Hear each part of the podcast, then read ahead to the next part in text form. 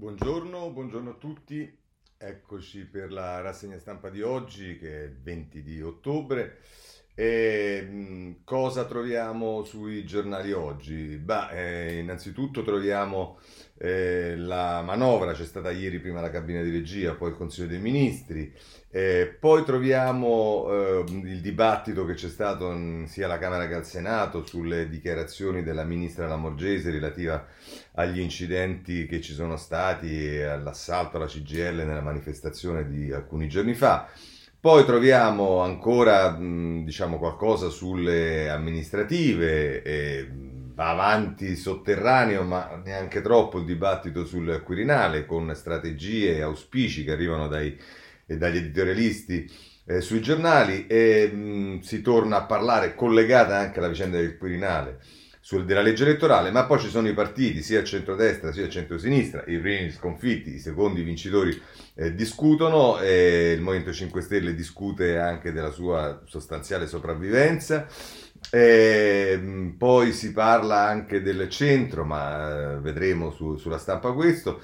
E, poi per quanto riguarda la pandemia ci sono eh, raffronti della situazione italiana con altri paesi che mettono in evidenza come stiamo obiettivamente messi meglio e poi si parla ancora del Green Pass, quanto durerà, le mascherine taroccate, in particolare il tempo si occupa di questo, dei Novax con la eh, espulsione della senatrice che ha provato a entrare al Senato senza il Green Pass. E poi c'è la parte giudiziaria, ci occuperemo del processo Eni perché eh, si scontrano nella Procura di Milano, ma poi c'è tutto il tema della loggia Ungheria con Ermini che chiama in causa il Presidente della Repubblica. La, eh, processo, il processo, eh, la conclusione delle indagini per quanto riguarda Open e i giornali tornano a... Eh, quando ci sono notizie che riguardano magari decisioni della Cassazione che smonta il processo della Procura di Firenze, ovviamente sono trafiletti. Appena c'è una cosa diciamo che gli, gli consente di mettere un po' di, in evidenza eh, teorie della procura, che vedremo poi anche gli avvocati e della difesa di Renzi dicono che sarà molto interessante vedere poi come si svolgerà questo processo, ma insomma quando è così invece pagine e pagine sui cosiddetti giornaloni. E poi però ci, anche, ci sono altre vicende che riguardano la giustizia.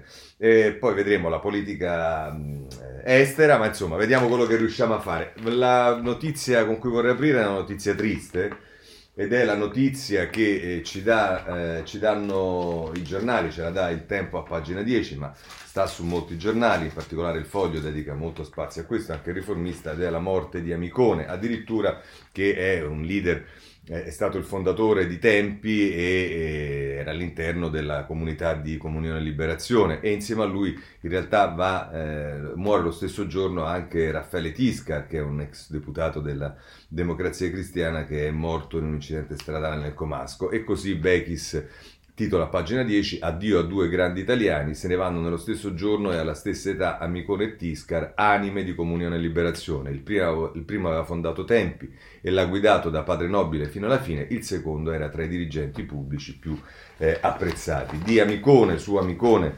eh, si, si, si cimenta anche Giuliano Ferrara, l'ex direttore del Foglio, addio a Luigi Amicone, predicatore cellino, senza boria e senza moralismo, la sua vita è stata una faccenda di movimento e umanità. E, ehm, poi c'è il, il, il, Foglio dedica anche eh, la pagina eh, quarta del, dell'inserto, un intemperante entusiasta, incuratore dell'essere sempre minoranza, incurante di ogni tattica, si lanciava in tutto a capofitto. Luigi Amicone, simpatico, incazzoso, aveva chiara come pochi l'alternativa tra l'essere e il nulla. È Ubaldo Casotto che ne parla sul foglio e da ultimo eh, appunto voglio segnalarvi il riformista a pagina 11 con Roberto Formigoni che è stato leader di Comunione Liberazione per molti anni e che quindi ha, conosceva bene eh, Amicone, eh, scrive Formigoni ha portato grinta e brio nella Chiesa, Luigi è stato la fantasia al potere, Don Giussani il garantismo, le battaglie in tv. Eh, Amicone si è spento all'età di 65 anni. Eh, con questa triste notizia abbiamo aperto la segna stampa, passiamo adesso alle altre cose. Vi dicevo che centrale nella giornata di oggi c'è la manovra eh, con eh, tutto quello che è successo ieri. Corriere della Sera, pensioni, la Lega contro quota 102-104, in arrivo i tagli alle tasse per 8 miliardi, approvato il documento programmatico di bilancio, cambiano gli incentivi sulla casa. Enrico Marro ce ne parla. Eh, in questa pagina eh, si dice anche che il ministro Franco, che ha partecipato al Women's Forum G20, dice la parità di genere in cima all'agenda del governo, ma poi Daniele Manca mette in evidenza a pagina 3 una notizia, conti pubblici, all'appello mancano 80 miliardi di possibili minori entrate. Il governo precedente aveva previsto forti agevolazioni per alcune aziende. La cifra è più che ragguardevole, 80 miliardi di mancato gettito, un macigno sui conti pubblici, nascono nella legge di bilancio varata dallo scorso governo. È l'effetto di una norma che prevedeva un importante sconto fiscale per le imprese che avessero voluto rivalutare i propri attivi immateriali. Sulla carta una mossa per rafforzare patrimonialmente le aziende in un momento di difficoltà che si è invece trasformata in un regalo e per di più si è rivelato iniquo. A usufruirne sono solo state quelle imprese alle quali non era sfuggita l'occasione, tanto che tra le ipotesi che circolano in questi giorni c'è anche quella di cancellare del tutto la misura. Così eh, ci dice ehm, il Corriere della Sera. Andiamo sulla Repubblica, c'è un altro retroscena sulla Repubblica a pagina 3 che è quello di Tommaso Ciriaco. Draghi evita, Draghi evita lo scontro, l'obiettivo è difendere l'unità del governo. Con la mediazione su pensioni e reddito di cittadinanza il Premier punta alla tenuta sociale senza partiti, senza mortificare i partiti sconfitti dal voto. Se andiamo sulla stampa, anche qui a pagina 2, eh, abbiamo una spiega di quelle che sono le principali eh, eh, punti della manovra. La manovra di Draghi, quota 102 nel 2022, poi si sale a 104, poi risorse e nuove regole per il reddito. E quindi sul fisco, rinviate plastic e sugar tax, sfuma la riduzione dell'IRPEF. Poi dice sulla previdenza, in bilico opzione donna, confermata la PEA sociale. Sull'edilizia, il super bonus 110% anche nel 2023, ma sarà solo per i condomini. Per quanto riguarda la povertà, un miliardo di euro in più al reddito di cittadinanza.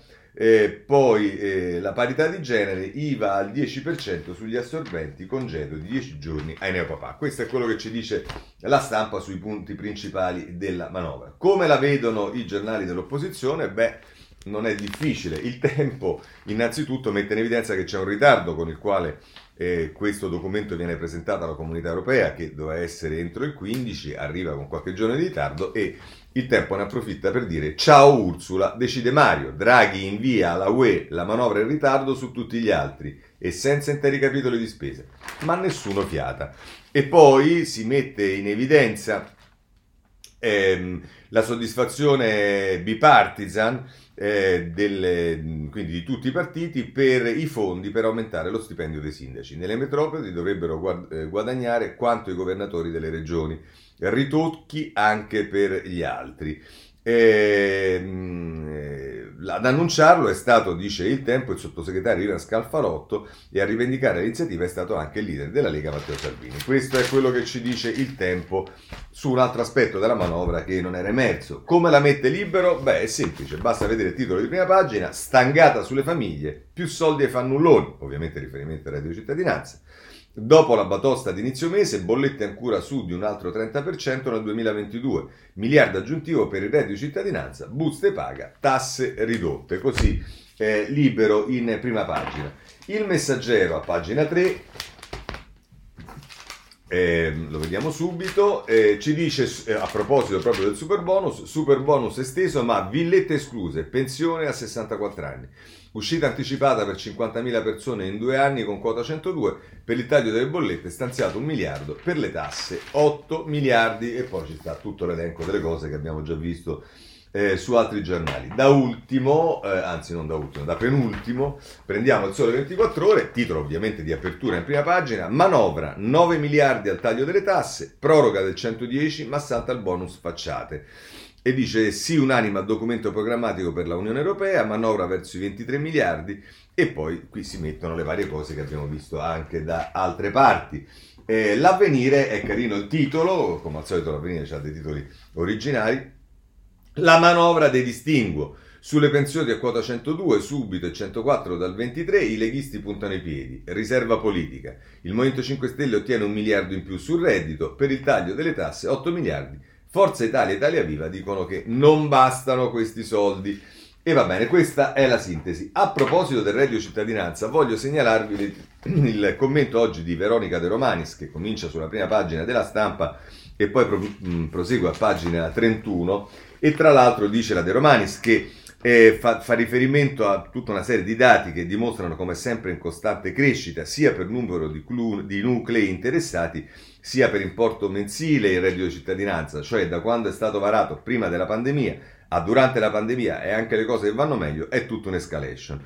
E dice una platea sempre più vasta e generosa non necessariamente è un segnale positivo. C'è infatti da chiedersi se i percettori dell'assegno sono davvero quelli più bisognosi. Purtroppo non è sempre così.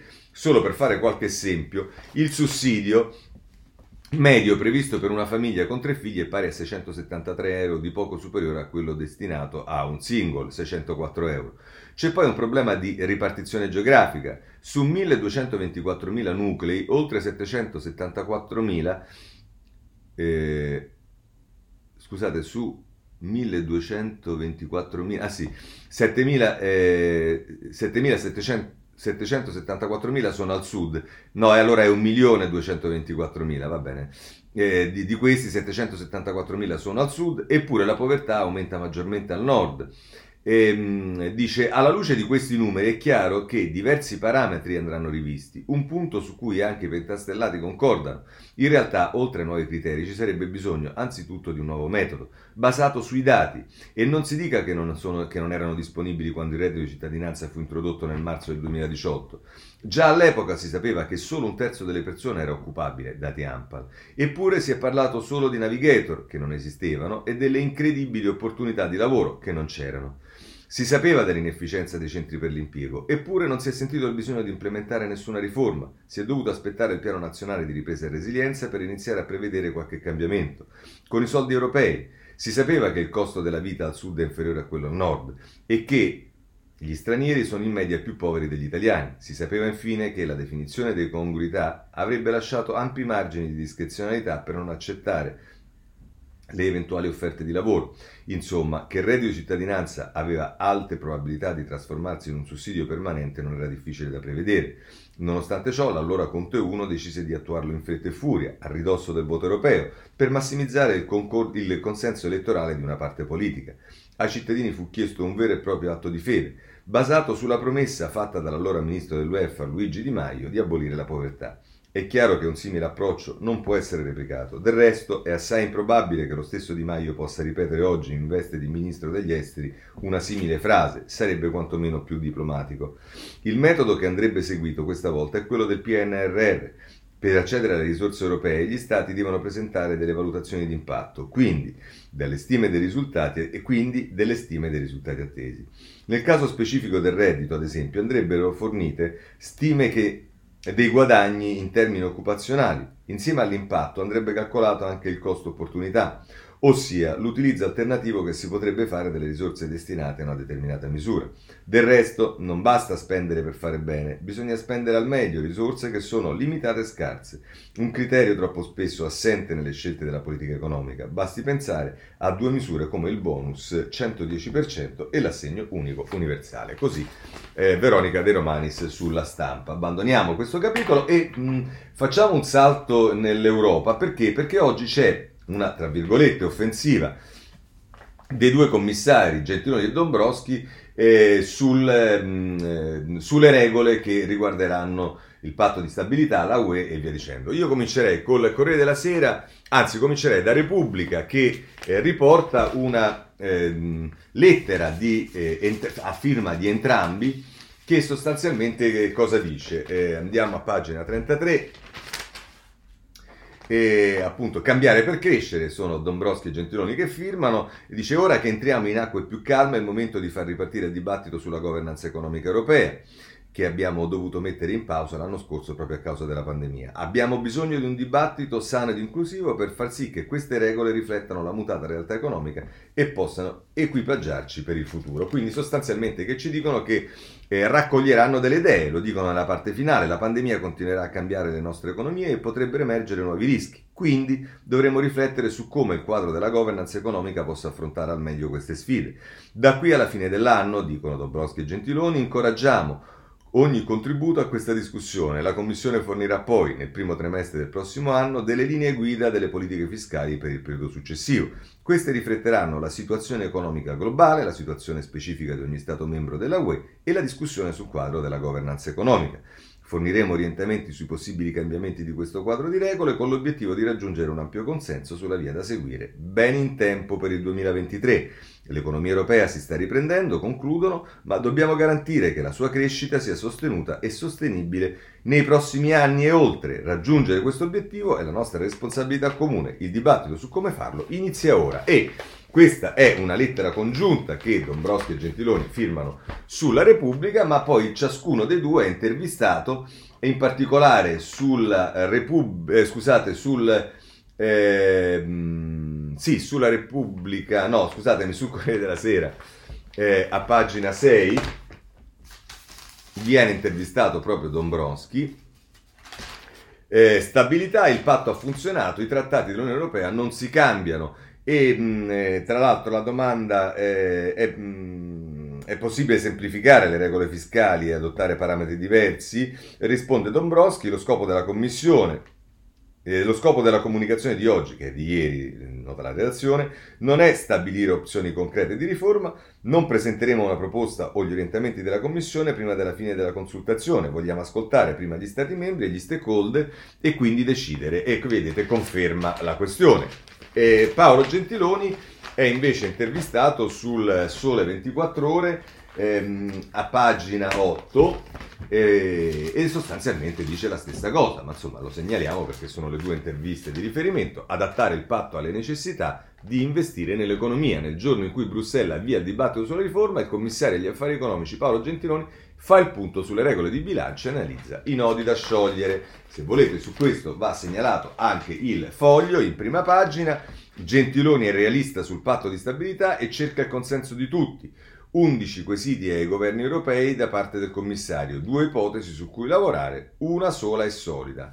La fiducia, la fiducia da restaurare è David Carretta, il corrispondente del foglio da Bruxelles e anche corrispondente di Radio Radicale da Bruxelles eh, che diciamo dà questa notizia. Bene, passiamo all'altro argomento, quello più politico, che riguarda la Morgese, il suo intervento alla Camera e al Senato, il dibattito che c'è stato su eh, questo, il, il Corriere Sera se ne occupa a pagina 6, i, la Morgese in aula difende la polizia, Fratelli d'Italia e Lega è inadeguata. Eh, la ministra dopo il raid alla CGL dice ora timori per il G20, scontri assecondati dagli agenti, è inaccettabile dirlo. Marco Galluzzo firma poi un retroscena, il metodo Trieste per fermare i violenti, così la ministra sceglie la linea dura. Ma eh, su altri giornali, andiamo per esempio a vedere eh, come la mette mh, eh, la, la, stampa mh, a pagina 5 con ehm, eh, Salvaggiulo che eh, firma un articolo in prima pagina, Le due verità del Viminale, e, e qui mette in evidenza alcune contraddizioni. Eh, cosa dice? Sono tre i dubbi che restano dopo l'informativa della ministra Lamorgese. Primo punto critico, adeguatezza del dispositivo d'ordine pubblico. Tutto dipende dal rapporto agenti-manifestanti. Gli organizzatori della manifestazione avevano stimato mille partecipanti, stima palesemente non credibile. Poi salto perché è lunghissimo questo articolo. Dice il secondo punto critico riguarda Forza Nuova, da un anno protagonista delle manifestazioni Novax. Dice la ministra, citando la Corte europea, che si poteva impedire che il leader romano Giuliano Castellino, ben noto per i trascorsi delinquenziali, prendesse il comando della piazza. Eppure la sua pericolosità era stata rilevata dalla questura a più riprese. E poi dice il terzo punto critico riguarda la trattativa Stato-Forza Nuova e qui dice che riporta le dichiarazioni che, fatto, che hanno fatto gli arrestati dicendo che in realtà questa trattativa c'era stata. A proposito di questo voglio segnalarvi libero eh, nelle pagine 2 e 3 la Morgese in aula ammette gli errori, però non si dimette, ordine pubblico nel caos, è Liga Calessi che parla, la ministra spiega che in piazza si prevedevano meno persone, che sapevano dell'assalto alla CGL e che non sono riusciti a contenere tutti i propositi criminali. E qui riporta quello che ha detto la eh, la Morgese. E poi però Alessandro Gonzato a pagina 13 Salvini e Meloni attaccano ma sanno che non basterà. Il leader Caloccio e a titolare del Viminale dice si prenda le sue responsabilità e ascolti il Parlamento. La fondatrice di Fratelli d'Italia lancia una petizione a sostegno della mozione di sfiducia. Deve andare a casa. Guerra di nervi con Luciana così eh, la mette eh, libero. E chiudiamo anche questo argomento. Poi c'è ovviamente i fatti erano quelli riferiti a quanto è accaduto nella manifestazione in cui c'è stato l'assalto a CGL e oggi ci sono in particolare due giornali che si occupano dell'estrema destra. Una è la Repubblica che lo fa a pagina 15, i neonazisti della porta accanto a caccia di proseliti tra i Novax, croci celtiche, armi e teorie complottiste, 12 indagati e 26 perquisiti. Ed è l'inchiesta aperta eh, con appunto eh, da, da, dalla Procura di Roma con, verso eh, coloro che hanno messo in campo eh, quelle, le violenze a cui abbiamo tutti assistito. Invece il domani, a pagina 3, prosegue nella sua inchiesta su questi movimenti.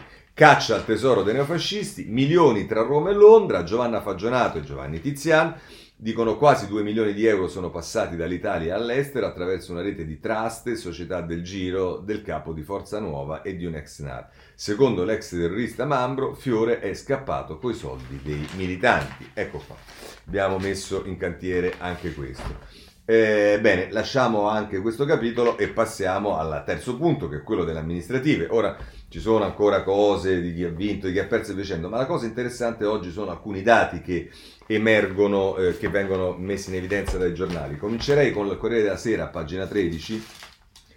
Ehm, comuni, regioni e camere, le Italie diverse. E qui eh, Renato Benedetto mette in evidenza come in realtà rispetto alle elezioni che si sono svolte eh, dall'inizio della legislatura ad oggi, ci sono proprio tre situazioni completamente diverse. Il centro-sinistra avanza nei capiluogo dopo le amministrative, il centro-destra più governatori e in aula il Movimento 5 Stelle resta primo. Cioè, ad oggi il centro-sinistra indubbiamente ha una particolare forza nelle amministrazioni comunali, nelle amministrative che ci sono state. Il centro-destra, grazie alle elezioni che ci sono state nei eh, mesi e anni scorsi, è predominante nel governo delle regioni e il Movimento 5 Stelle, nonostante le scissioni, è però, eh, diciamo, ehm, prevalente in Parlamento perché è ancora maggioranza relativa. Questo è il quadro che mette in evidenza eh, il Corriere della Sera. Mentre il Diamanti sulla Repubblica, pagina 11, ci parla eh, del non voto, nella crescita del non voto decisivo il declino dei partiti di protesta. Eh, i consensi di forze come il Movimento 5 Stelle erano atti di sfiducia al sistema, di fatto un'alternativa all'astensione. Ora questa opzione non c'è più e l'affluenza cala. Questa è la eh, disamina che fa eh, eh, Diamanti. E, mh, mm, segnalo il messaggero a pagina 7 che si occupa in particolare di Roma, e anche qui il tema è quello dell'astensione, e ci dice nei quartieri del non voto dimenticati dalla politica. Viaggio nella Roma che si astiene, da Ostia a Torbella Monaco Raggi ci ha deluso, o trattano queste zone come casa loro o alle urne non ci torneremo mai più. Insomma, chi diceva che sono usciti dalle che il Partito Democratico, il centrosinistra è uscito dalle ZTL, eh, abbiamo già visto ieri, in realtà non è così, ahimè non è così e la situazione è quella che emerge da tutte queste vicende. Ma a questo proposito voglio segnalarvi un editoriale di Sabino Cassese sulla prima pagina del Corriere della Sera, la lezione vera delle urne. Astensione altro, scrive Cassese. Hanno perso tutti, hanno perso le forze politiche che hanno dovuto rivolgersi all'esterno per trovare un candidato perché all'interno non erano riusciti a selezionare e formare una classe dirigente. Hanno perso le classi politiche locali perché i votanti nelle elezioni comunali sono diminuiti nell'ultimo decennio più del doppio dei votanti nelle elezioni politiche. Hanno perso i vincitori dei ballottaggi perché hanno ottenuto l'appoggio solo di un quarto o di un quinto dell'elettorato. Prosegue a pagina 32, nella pagina dei commenti, Cassese. e che dice hanno perso le istituzioni perché più grandi sono i comuni, minore è stata la partecipazione, non compensata dalle circoscrizioni che erano state introdotte nel 1976 dopo l'esperienza dei consigli di quartiere per bilanciare le dimensioni dei comuni più popolari. Ha perso infine anche la retorica dei comuni come istituzione più vicina ai cittadini. Se a votare i deputati va alle urne il 73% circa dell'elettorato e a votare i sindaci va il 55% circa dell'elettorato perché ritiene di secondo ordine le elezioni e perché ritiene di secondo ordine le elezioni locali. Le forze politiche dovrebbero trarre la lezione da questi insuccessi. Separando il contingente dal, dal duraturo, dovrebbero capire che prima di conquistare un elettorato dovrebbero conquistare degli iscritti e dei proseliti altrimenti resteranno circuiti chiusi nelle direzioni nazionali, incapaci di, di far svol- sorgere, selezionare ed educare una classe di amministratori pubblici. Se continueranno a fondarsi come oggi su sabbie mobili, basta calcolare i non votanti e controllare i flussi elettorali, resteranno quello che sono oggi, un leader e la sua corte. La fragilità odierna dei partiti, i loro attuali iscritti sono un ottavo degli iscritti dai partiti del dopoguerra, mentre la popolazione è aumentata di circa 10 milioni, e la fluidità del loro elettorato derivano dalle, dall'assenza di una vera e propria offerta politica e dalla del, eh, dittatura del quotidiano, ogni giorno uno slogan, ogni giorno un sondaggio. C'è invece un interesse per politica che aprirebbe ai partiti campi estesi, così eh, la mette ehm, Cassese. Ehm, finita il tema delle amministrative, vorrei dedicarmi al Quirinale con eh, due questioni sostanzialmente. La stampa, pagina 13, ehm, prima e poi passiamo ai partiti. Eh. Vista Quirinale è Ugo Magri, che è il quirinalista della stampa, e che dice il centrodestra costretto a cambiare strategia dopo il risultato delle comunali. Il voto anticipato si allontana come l'ipotesi di Draghi al colle, ma Letta può sparigliare tutto. E quindi vedete che qui ci dice che mancano 74 giorni alla convocazione del Parlamento in seduta comune, però vedete che secondo Ugo Magri, eh, insomma, eh, Draghi al colle è sempre più lontano. È quello che pensano tutti, ma guardate, se andiamo per esempio sul dubbio in prima pagina, eh, Colle, tutte le strade portano a Draghi, scrive Paolo Del Dago. Eh, Delgado, scusate. Vincitori e vinti concordano su una sola cosa: spedire il Premier a Quirinale. Il Presidente del Consiglio è il vero trionfatore delle elezioni amministrative. Eh, questa è la valutazione del dubbio che è esattamente opposta a quella del, eh, della stampa con Ugo Magri. Ma allora, a proposito di eh, quello che eh, potrebbe succedere con il Quirinale e della partita che potrebbe giocare il centrodestra, oggi vale la pena leggere l'editoriale del direttore del giornale Minzolini, la prova del 9 del Quirinale. E scrive Minzolini, si può definirla una prova del 9 oppure usando il termine più brutto del lessico politico una verifica, ma dopo l'insuccesso elettorale delle ultime elezioni comunali il centrodestra non può sbagliare la prova del Quirinale. Per la prima volta in 30 anni, per i voti che ha tra i grandi elettori, parlamentari e delegati regionali, può dire la sua, può determinare l'elezione di una personalità che non sia riconducibile direttamente alla sinistra o addirittura un suo esponente. Se non ci provasse per dissapori interni, se andasse in ordine sparso all'appuntamento, come gli capita spesso, perderebbe una grande occasione. Di più, se ciò si verificasse per le divisioni o per l'insipienza dei suoi leader, in un'eventualità del genere il termine non sarebbe esagerato, dimostrerebbe solo di essere un'entità presente sulla carta, ma morta nella realtà, un sepolcro imbiancato. Vedete come ci va pesante Minzolini? Dice finora, nell'euforia che ne ha appannato i sensi per quell'ubriacatura di ottimismo che ha visto molti dei suoi esponenti comportarsi come se le prossime elezioni politiche fossero solo una formalità all'insegna di una vittoria data per certa, anche sull'argomento quirinale la coalizione non ha dato il meglio di sé, anzi c'è chi ha accarezzato l'ipotesi Mario Draghi, chi ha escluso il bis di Mattarella e quant'altro, il tutto senza una vera strategia unitaria. Salvini e la Meloni hanno detto la loro, mentre Berlusconi, che conosce le liturgie di questi momenti, si è imposto un silenzio assordante. Ora però i giochi sono aperti. L'elezione del, pres- del successore di Sergio Mattarella è il 18 gennaio, si può dire domani, e c'è da verificare se, come per il voto a Roma o a Milano, i leader centrodestra si muoveranno secondo i loro calcoli di partito, spesso sbagliati, Scusate. Spesso sbagliati, come dimostrano i risultati di domenica scorsa, o se invece, in un attimo di reminiscenza, cominceranno a ragionare secondo una logica di coalizione. Questo Minzolini a proposito della destra elezione del Quirinale. Poi c'è il tema della legge elettorale, qui c'è il domani in prima pagina e ci dice le elezioni amministrative costringono a decidere la nuova legge elettorale. Dopo il successo del PD e il disastro del centrodestra, tutti i partiti si trovano a prendere posizione sulle regole del prossimo voto, con interessi molto diversi. E vabbè, qui si parla del proporzionale, delle varie proposte che ci sono. E lo stesso tema è affrontato dall'avvenire a pagina 6 ehm, un, con un taglio diverso. Ehm, eh, adesso avvenire a pagina 6.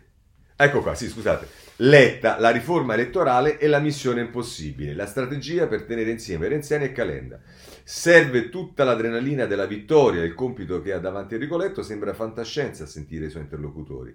E se scherza sulla missione impossibile di mettere insieme Italia Via, Azione, Movimento 5 Stelle e Leo in un nuovo Ulivo, di fatto i leader dei partiti che non occupano lo spazio del centrodestra allo Stato sono molto scettici. Ma il segretario del PD non si scoraggia, siamo per le sfide impossibili, il nostro mantra è questo qua. E vabbè, siamo per le sfide impossibili, una delle sfide impossibili è quella di modificare eh, la legge elettorale. Ma allora veniamo ai partiti. Eh, cominciamo da chi è messo peggio, e cioè il centrodestra. A questo proposito voglio segnalarvi il Corriere della Sera pagina 11.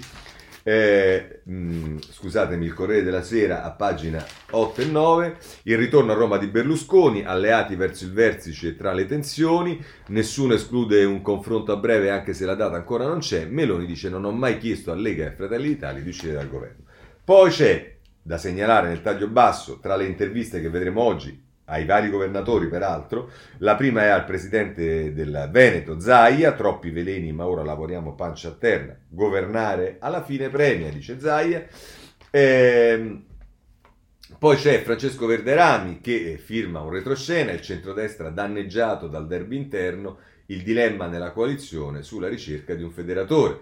La logica della gara tra i leader per un voto in più non funziona, si apre così il dibattito sulla ricerca di un Prodi berlusconiano. Beh, insomma, amici miei, pensare che eh, il centrodestra, per, per, per, trovare un esempio di quello che serve, mh, si, si, si, si, riprenda eh, ad esempio Prodi eh, la dice lunga.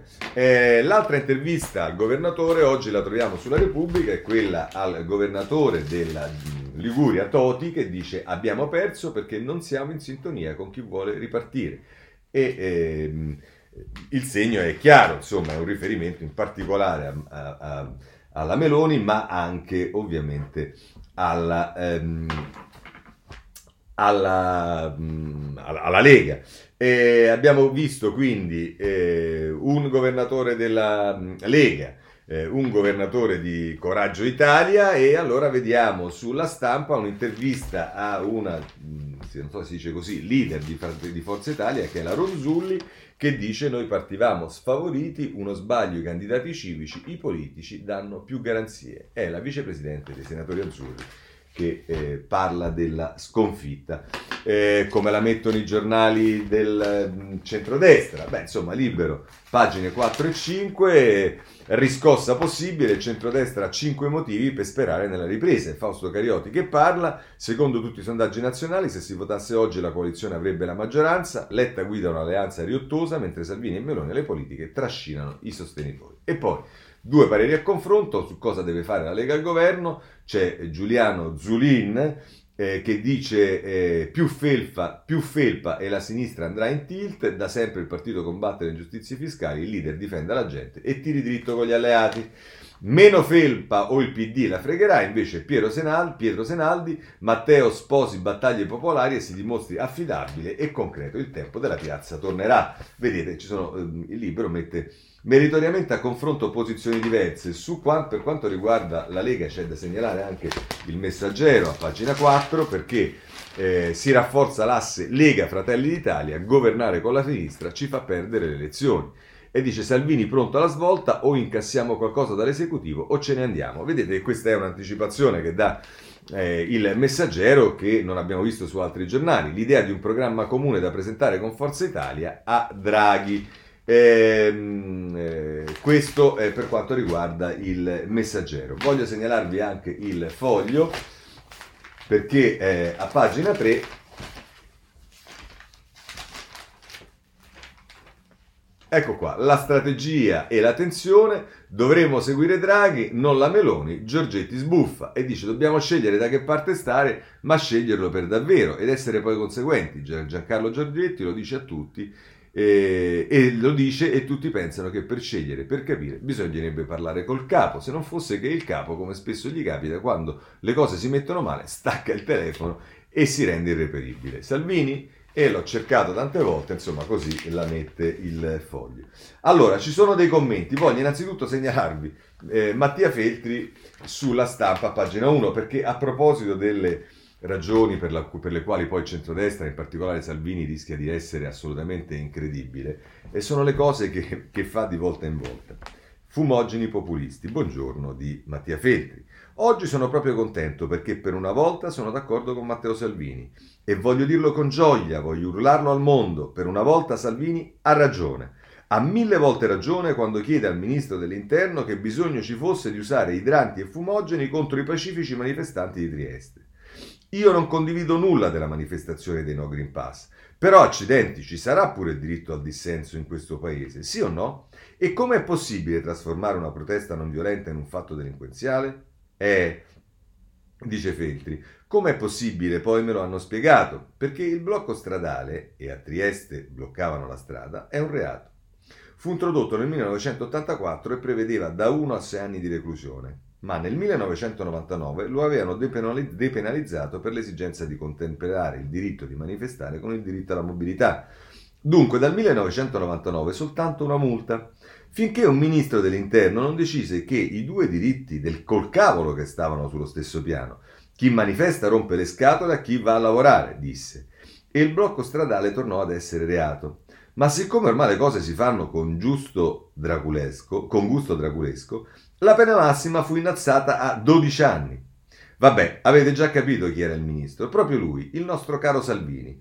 E poiché gli avvocati, i sindacati e i giornali dissero che era una roba cinese, Salvini rispose a modo suo: siete delle zecche. Così i poveri manifestanti di Trieste, difesi da Salvini, rischiano di finire in galera grazie a Salvini, che fa finta di non saperlo. Ecco spiegato in poche righe come i populisti fanno del male, soprattutto ai populisti. Beh. anche in questo caso Feltri dimostra suo, la, la, sua capacità, ma eh, più diciamo, eh, analisi seria diciamo, di quanto accade nel centrodestra e anche però diciamo, di, dell'inversione delle, delle, tradizioni, parole d'ordine del centrodestra è Sallusti sulla prima pagina del, di Libero, come cantava Giorgio Gaber. Non siamo tra quelli che vedono complotti ovunque, ma c'è qualche cosa che non va nelle narrazioni di ciò che sta accadendo in questo paese. Sarò io che non capisco, ma in effetti è strano che la sinistra compatta difenda, difenda a spada tratta una ministra, quella dell'interno Luciana Lamorgese, che ha permesso, per negligenza o chissà, il saccheggio della sede romana della CGL e che nelle stesse ore non la CGL stessa, non Bersani, non i commentatori democratici e progressisti, bensì Giorgia Meloni e Matteo Salvini difendano qualche migliaia di anarchici e autonomi, altro che portuali, che stanno assediando con la scusa del no pass il porto di Trieste, nodo strategico e vitale per l'economia nazionale. C'è qualcosa che sfugge, la logica vorrebbe accadesse l'inverso, ma la logica politica nell'era Draghi non è di casa e la confusione sotto il cielo è tale che la gente ha, de- ha disertato le urne come mai prima d'ora. Io sono fermo a quella geniale intuizione che il grande Giorgio Gaber ebbe nel 1994 quando scrisse e cantò Destra e Sinistra, nella quale con un gioco di luoghi comuni si sosteneva che il collante era di sinistra e Reggi Calze di destra, la piscina e il culatello di destra e il lago e la mortadella di sinistra, per arrivare alla conclusione che per gli italiani la politica non è cosa seria. Lo aveva capito anche Winston Churchill che ebbe a dire gli italiani, gente strana, vanno a una partita di calcio come se andassero in guerra e vanno in guerra come se stessero eh, andando allo stadio. Sì, siamo strani, questo è vero ed è anche una nostra forza, ma oggi si rischia la maionese impazzita. A me poco importa che la sinistra sia quella cosa lì, che governi avendo perso le elezioni, quindi senza essere maggioranza, che sia, combattuta, che sia in combutta con magistrati sulle inchieste a orologeria, che controlli militarmente e ideologicamente l'informazione. Lo so, è così e non certo da ora. Io sono di destra e per dirla alla Gaber mi piacciono, ma non mi bastano culatello, piscine e reggicalze. In altre parole, vorrei una destra che si preparasse a tornare a governare questo meraviglioso paese perché, nonostante tutto il fango ricevuto, i numeri dicono che è più che possibile. Così eh, Sallusti sul, eh, eh, sul libro. Da ultimo c'è Serasa, Cerasa sul foglio il titolo è 5 balle dell'era Draghi e, e che mh, analizza diverse questioni. Dice ci sono almeno 5 balle post-elettorali che meritano di essere smontate con urgenza e leggerezza per provare a orientarci senza retorica nelle settimane politiche che verranno. La prima balla coincide con un'affermazione che più passa il tempo e più fatica a stare in piedi. L'affermazione è questa. Il grave problema con cui deve fare i conti oggi il PD riguarda il suo rapporto impossibile con il Movimento 5 Stelle. Le elezioni amministrative sono lì a dimostrare che il futuro di Enrico Letta non può che essere lontano dai vecchi populisti grillini. Prima o poi, con molto rispetto, bisognerà dire che questa affermazione è una sciocchezza e che il problema del PD non è se accettare o no il Movimento 5 Stelle sotto la propria tenda, ma è inventarsi qualcosa di nuovo per dimostrare di essere di sapere esercitare all'interno della coalizione un vero ruolo guida. La seconda balla, ovviamente sto saltando, è eh, la seconda balla che merita di essere smontata è quella che vede il centro di Carlo Calenda e di Matteo Renzi alternativo all'ampia coalizione del centro-sinistra. Non è così, non sarà così, non può essere così e fino a che esisterà l'attuale legge elettorale ehm, non sarà così. La terza balla da smontare è quella che riguarda la presenza in Italia di un vento improvvisamente cambiato, di un vento di sinistra e la verità che il PD dovrebbe, dovrebbe avere il coraggio di ammettere a se stesso è che gli ottimi risultati ottenuti nella città difficilmente ci sarebbero stati in presenza di una destra autolesionista e respingente come quella di oggi. La quarta balla da smontare riguarda la, ehm, le conseguenze che potrebbero avere le elezioni amministrative sul futuro del Quirinale. Si dice il PD si rafforza e dunque l'ascesa di Draghi al Quirinale che il PD non vuole si fa più complicata. Vedete qui torna un'altra versione rispetto al Quirinale. Falso. Il PD si rafforza e il tema del non votare eh, Draghi al Quirinale, anche per non esacerbare i, i, rapporti con il Movimento 5 Stelle, è un tema che con un PD saldamente al comando della coalizione non esiste più e se l'intero centrodestra dovesse arrivare, come sembra, all'appuntamento con il dopo Mattarella, proponendo il nome di Mario Draghi per il PD, dire sì sarebbe meno difficile rispetto a qualche mese fa. Conclude Cerasa. La quinta grande balla da smontare riguarda invece il centrodestra la cui situazione drammatica è stata perfettamente colta da Giorgia Meloni che a poche ore dalla sconfitta di Roma e Torino si è chiesta ma come diavolo possiamo come diavolo possono convivere in un'unica coalizione un partito che dice di no al governo Draghi, uno che dice ni all'agenda Draghi e uno che dice sì all'agenda Draghi? Una soluzione per risolvere questo enigma sarebbe scommettere, come qualcuno nella Lega sta iniziando a pensare, su uno scenario nuovo più simile a un sistema proporzionale che a un sistema maggioritario mossa che consentirebbe tra l'altro alla Lega di non perdere a favore di Fratelli d'Italia gran parte dei seggi uninominali che, sondaggi alla mano, il partito della Meloni rischierebbe di sottrarre al partito di Salvini. Mossa che avrebbe un suo senso, saggiamente un proporzionale ieri lo ha rilanciato anche Carlo Calenda, ma che implicherebbe uno scenario al momento difficile da immaginare, la capacità da parte di Salvini e Meloni di avere in tasca un piano B diverso da quello attuale. Anche questa allo stato attuale sembra una balla grande come una casa, così la mette Cerasa e chiudiamo con questo anche il capitolo del centrodestra, c'è il capitolo del centrosinistra e qui è il Corriere a pagina 11 che tra l'altro mette in evidenza che ieri è tornato per la dopo sette anni per la prima volta in aula Enrico Letta, che sapete è stato eletto al collegio di, Siena, e eh, Maria Teresa Meli, Letta torna a sedere tra i deputati, stiamo uniti, che ci servirà? Il leader PD scherza, è il mio secondo giorno di scuola e i parlamentari ora puntano alla riforma elettorale. E qui vedete che c'è il tema che ritorna alla riforma elettorale. Eh, Orfini proporzionale, cercanti per il premio di maggioranza, gradito anche a Salvini, insomma vedrete che inizieremo anche questa discussione. C'è un'intervista nel taglio basso di Maria Teresa Meli a Bonaccini che dice gli elettori del Movimento 5 Stelle ci hanno scelti, sono più avanti della politica, con un'alleanza larga si vince. E, ehm, eh, questo, ehm, eh, questo, sul Corriere della Sera per quanto riguarda il centro-sinistra. Ci abbiamo anche Repubblica che ehm, a pagina 9 eh, propone una pagina con le idee per cambiare l'Italia, le aspettative di esponenti politici e imprese e mondo culturale dopo l'ampia vittoria delle elezioni amministrative che ha proiettato i Dem verso una prospettiva di guida del paese. Insomma, qui si, si vola un po' troppo eh, rapidamente. Ma insomma, eh, qui c'è Luigi Zanda che dice alleanza con Conte e Calenda, ma serve il proporzionale. Poi c'è Marina Salomon, è ritornata pure la Salomon, imprenditrice, nuovo fisco e rivedere il reddito di cittadinanza.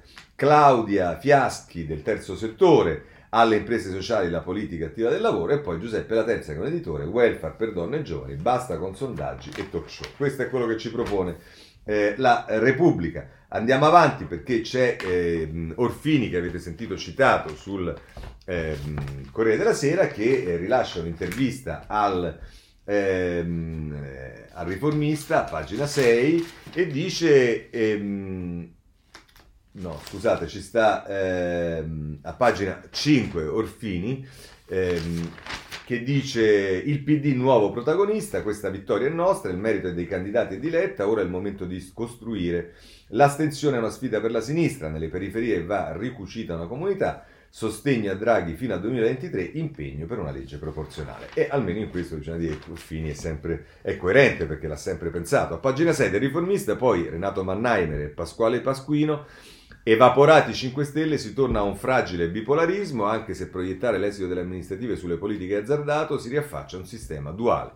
Il terzo polo grillino è esaurito, il PD fatica a mettere insieme Monti 5 Stelle e centristi di Calenda, nel centrodestra la convinzione tra moderati e la convivenza tra moderati e estremisti è difficile, due coalizioni malferme ma inevitabile con l'attuale legge. Un conto però è vincere, un altro è governare. Eh sì, questo diciamo è il tema di fondo che eh, abbiamo sempre eh, avuto. Il messaggero, visto che ci siamo, intervista il segretario del Partito Democratico Letta, lo fa a pagina 5 che dice no a elezioni anticipate, svolte europea per Roma, eh, dice le urne mi converrebbero, ma, adesso, ma chiederle adesso è da responsabili. Questo è quello che eh, dice sostanzialmente Letta nell'intervista al Messaggero.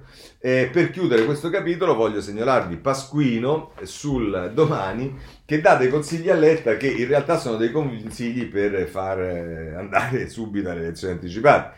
Oltre che il PD ha vinto Ora che il PD ha vinto può incidere sul governo e dice tra l'altro Pasquino la situazione sembra almeno in parte quella del 75 quando la vittoria di molti sindaci di sinistra ha preannunciato il grande successo elettorale del PC del 76. Ora Pasquino smarrisce il ricordo di quello che è successo un po' più di recente, cioè con la grande vittoria dei sindaci del 1993 e poi la straordinaria vittoria di Berlusconi nel 1994. Ma vabbè. Dice tra l'altro Pasquino, mi pare di poter suggerire che Letta e il suo partito si sono conquistati il diritto di chiedere a Draghi qualcosa di più e qualcosa di diverso nell'opera del governo, al cui interno la Lega deve di conseguenza contare meno. E vedete che adesso sciolina giù una serie di cose, per cui è chiaro che questa cosa manderebbe in eh, carte 48 il governo. E, e, diciamo che questa è una cosa che non dispiacerebbe al domani, vista anche la sua linea editoriale. Pensate soltanto al mitico Ignazzi ma va bene, andiamo qua. Fermo restando l'impegno all'attuazione del migliore dei modi possibili del piano nazionale di idee, è giusto e opportuno che il PD ricordi a Draghi che le riforme di adesso debbono preannunciare un percorso riformista che intenda ridurre le disuguaglianze cattive. Tali sono le disuguaglianze che configurano privilegi invece di offrire opportunità di sviluppo, non solo economico, ma sociale e culturale nei settori svantaggiati della società italiana. Non importa quanto i ricchi diventino più ricchi, ma che lo facciano non a spese della società e dei settori già svantaggiati. Ho in mente naturalmente sia un'eventuale tassa sui patrimoni, sia una rimodulazione della tassa sulle successioni, cosa che farebbe sfilare dalla maggioranza immediatamente non solo Salvini ma anche Berlusconi, questo dico io. Questo non sarebbe un esempio del togliere denaro agli italiani, quanto piuttosto della volontà di procedere verso maggiore equità sociale non a scapito dello sviluppo. Dice poi appare anche opportuno, sempre in chiave di equità e sviluppo, che il PD chieda interventi incisivi per l'integrazione dei figli dei migranti e dei loro genitori, nella misura in cui alcune riforme riescano a cambiare la percezione che una parte niente affatto trascurabile dell'elettorato italiano ha della politica attuale eh, allora forse potrà anche tornare a votare. Non è possibile stabilire quanto gli astensionisti abbiano deciso di lasciare le urne semivuote perché scoraggiati dalla distanza e dall'indifferenza del governo alle loro sorti.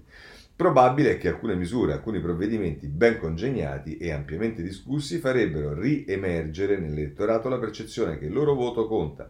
Il Partito Democratico e il suo segretario sanno che le vittorie elettorali vanno governate e che un governo più politico può condurre a una pluralità di vittorie buone. Vedete, ecco qua, vuole un governo più politico e quindi diciamo dà i suoi suggerimenti eh, il eh, Pasquino. E vabbè, eh, Andiamo avanti perché per quanto riguarda il Movimento 5 Stelle, quello che dà più spazio diciamo, alla crisi del Movimento 5 Stelle è la stampa oggi, lo fa a pagina 8. Movimento 5 Stelle fuori controllo, adesso si temono divisioni alla Camera, l'ex Premier vuole Bonafede come capogruppo, ma ma c'è l'ostacolo, Crippa, Di Maio potrebbe mediare. E poi accanto, questo è Francesco, Federico Capurzo, a, fianco c'è Carlo Bertini che parla di Letta che torna in aula e chiama Conte, dobbiamo vederci al più presto, se sono fiori eh, se sono rose fioriranno, diceva quello. E, ehm, eh, domani a pagina 6, anche qui la, il ruolo di Conte è, insomma, non è ben trattato. Eh, scusate.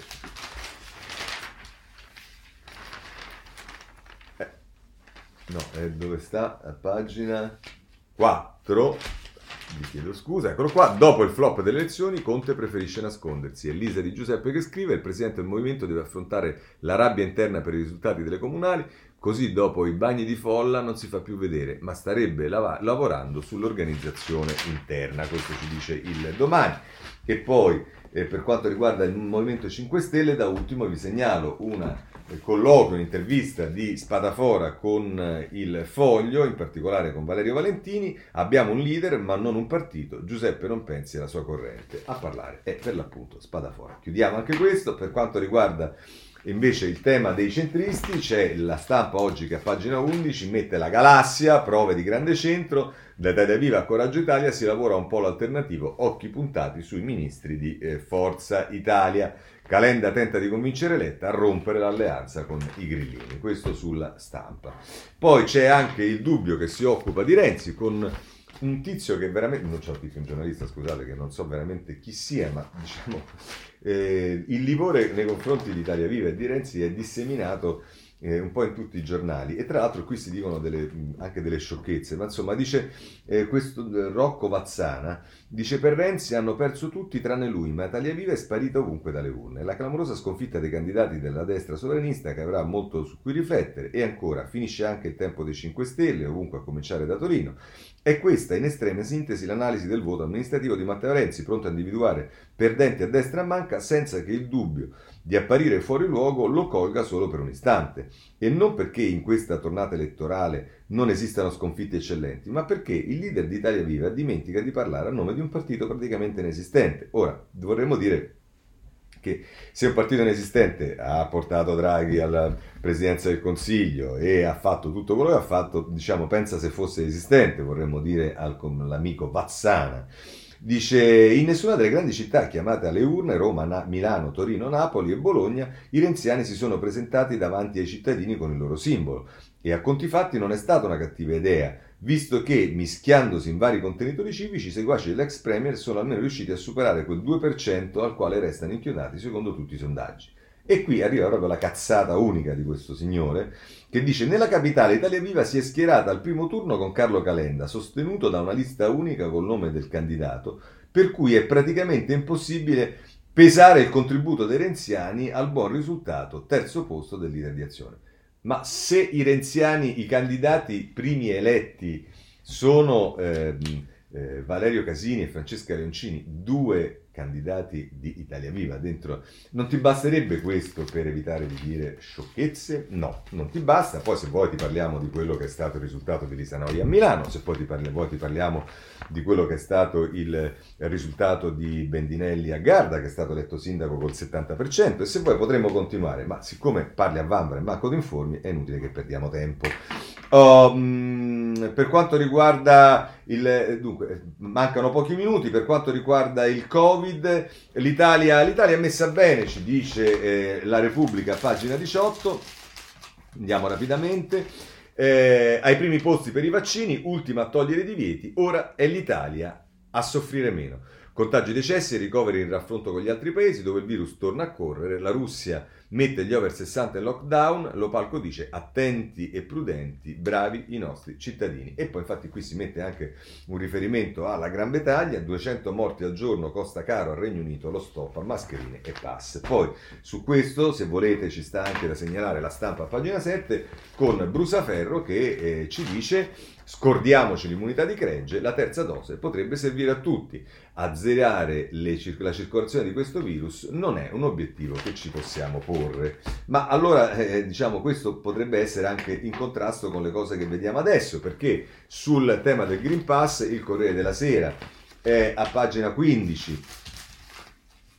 Eh, mai riesco ad arrivarci, il piano per la carta verde europea, Corf e Badanti anche con Sputnik, si lavora al mutuo riconoscimento dei certificati che aprirebbe così ai vaccini non approvati dall'EMA. E questo è un tema che è aperto e che speriamo si risolva eh, rapidamente. Il domani, sempre a proposito del Green Pass, ci parla pagina 11. Ehm, Qual è, la, qual è, stata l'analisi di costi e benefici per l'obbligo del Green Pass? Si domanda Vital Bazzolini, che è una giurista, dice troppa confusione tra obiettivi, mezzi e risultati misurati. Insomma, qui si mette in discussione almeno la parte comunicativa dei dati sul Green Pass. Libero a pagina 13, che sapete con il suo direttore è totalmente schierato a favore del Green Pass. Stra- tra 34 giorni sparirà il certificato verde. E vedete, questo va in controtendenza rispetto a quello che dice Brusaferro. Il generale dice la soglia del 90% delle elezioni non è lontana e ci sono reg- regioni in cui è già stata superata o raggiunta. I non immunizzati sono sempre di meno, figlio- figliuolo fissa il traguardo. Questo è quello che ci dice eh, eh, Libero. Eh, il messaggero va citato a pagina 9 Pass un milione in 24 ore, ma il 90% con il tampone. E questo è il tema, cioè ci sono stati un milione in più di pass, ma sono quelli temporanei eh, che sono avuti, si sono avuti con il tampone e con i, non con i vaccini. Ancora code nelle farmacie, accelerano le terze dosi, 50.000 nella sola domenica. Con l'aumento dei test il numero di casi rilevati sale per il quarto giorno. Eh, va bene, questo è quello che ci dice il messaggero. E poi c'è il tema delle mascherine taroccate e questo ne parla il tempo. Perché? Perché mo c'è il problema di smaltirle secondo il tempo. Paghiamo per buttare le mascherine di Arcuri, figliuolo cerca un acquirente per, che ricicli 218 milioni di pezzi farlocchi, 4 giorni per trovarlo, altrimenti lo Stato si farà carico del costo. E poi chiudiamo con i Novax perché oggi la scena ce l'ha una senatrice del Movimento 5 Stelle, ce lo dice a pagina 10 il Corriere Sera, ma ce lo dicono tutti i giornali. Ehm, ce lo dice va bene, non è a pagina 10, chissà che pagina è, ma insomma è questa che genio che ha pensato di entrare è stata cacciata dal Senato. Eh, processi, Corriere Sera, eh, pagina 20. Eh, le mani del, le, la mail del PM Storari a Greco, quelle chat scagionano Leni. Scrisse al procuratore, informiamo i giudici, la replica di Greco è, erano 100 pagine illeggibili. Insomma, continua a prendersi a schiaffi alla procura di Milano, ma d'altra parte questa non è neanche una novità, poi dicono che tutto va bene, via la Marchesa, vabbè, beati loro. E a proposito della loggia Ungheria, vi segnalo il domani eh, a pagina 5 tutti sapevano della loggia Ungheria, anche il Quirinale. Giulia Merlo scrive, secondo la testimonianza del vicepresidente CSM Davide Ermini, lui stesso aveva avvertito Mattarella nel maggio del 2020. L'informazione era arrivata al colle anche attraverso Davigo, che ne aveva parlato con Erbani. Eh, qui vedete che si chiama in causa Mattarella e il problema non è eh, rilevante perché non lo dice soltanto il domani ma ci fa il titolo di apertura il riformista con Paolo Comi che scrive Loggia Ungheria, Mattarella sapeva, Ermini pure, Salvi e Greco si danno del bugiardo. Questa è la sintesi delle cose che abbiamo visto fino adesso. Open e allora è chiaro che eh, il messaggero giustamente dedica una pagina. Poi vedremo quanto dedicherà quando ci saranno i risultati eh, di queste inchieste. Chiusa l'indagine su Open, Renzi era direttore di fatto, l'ex premier ottima notizia, emergerà la verità. Tra gli undici indagati, Lotti e Boschi. Ma io penso che ce ne occuperemo ancora eh, di Open, perché io ho presentato insieme a Lucia Annibali una interpellanza, un'interrogazione alla quale nessuno risponde e adesso penso sarà arrivato il momento di usare gli strumenti parlamentari per fare in modo che invece qualcuno risponda. Pagina 13 della Repubblica, che non perde l'occasione, Open, fondi illeciti alla politica, Giglio magico verso il processo, Luca Serranò, chiusa l'inchiesta su Renzi e Boschi, finanziamento illegale per i 7,2 milioni raccolti dalla fondazione, a Lotti contesta, contestata anche la corruzione, il leader di Italia Via dice non era un partito, reato infondato, coinvolte quattro società e il manager Pietro Di Lorenzo che lavorò sul vaccino AstraZeneca. E ora vedete che ci sarà pure una collusione rispetto al vaccino, qualcosa uscì bene, vabbè.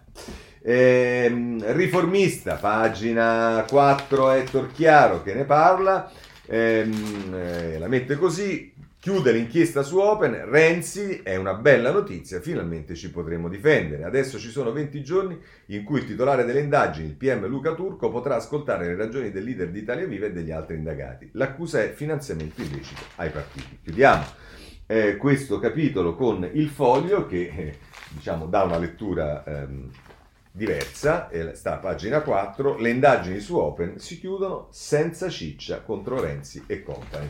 Questo scrive il foglio. Chiudiamo anche questo capitolo.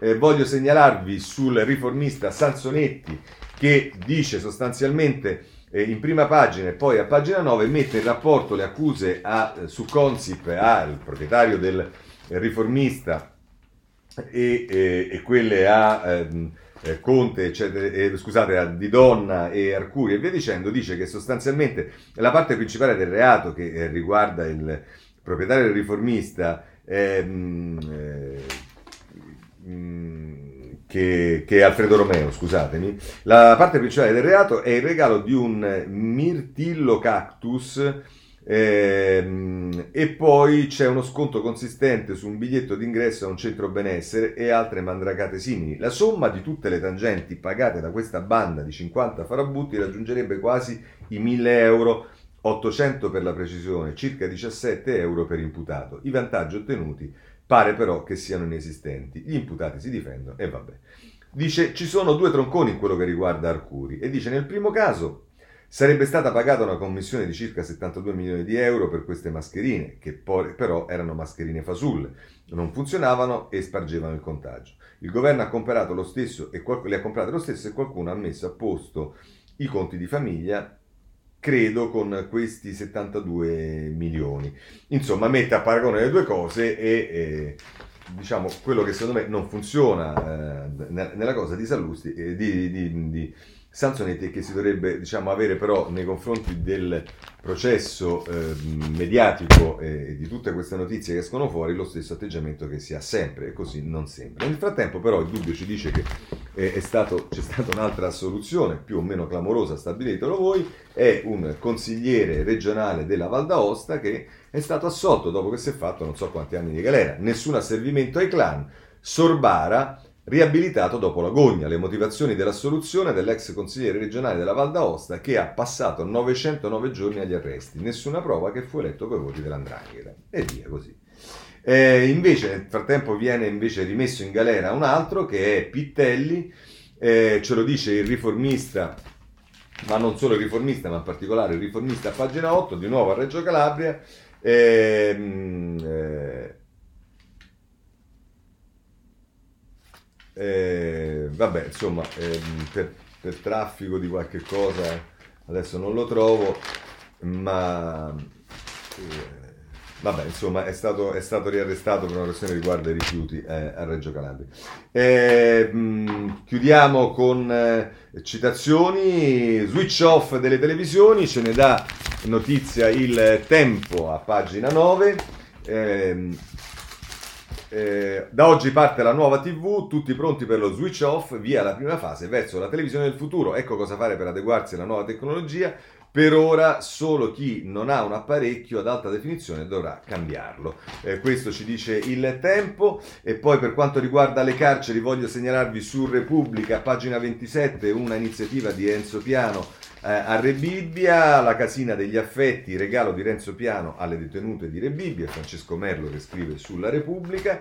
Per quanto riguarda la politica estera, prosegue lo scontro tra l'Unione Europea e la Polonia, in particolare ieri al Parlamento Europeo, scontro tra la von der, eh, von der, Leyen e il, leader del polacco, sulla stampa a pagina 21 e sul Corriere a pagina 17 se volete, eh, l'Afghanistan eh, ehm, commemorazione dei martiri che si sono fatti esplodere ammazzando un sacco di eh, gente, è una cosa indegna ma che comunque è stata fatta in Afghanistan e poi i rapporti tra la Cina e la Russia che sembrano consolidarsi, la stampa a pagina 19. Con questo chiudiamo la rassegna stampa di oggi, se volete ci vediamo domani alla stessa ora e una buona giornata a tutti.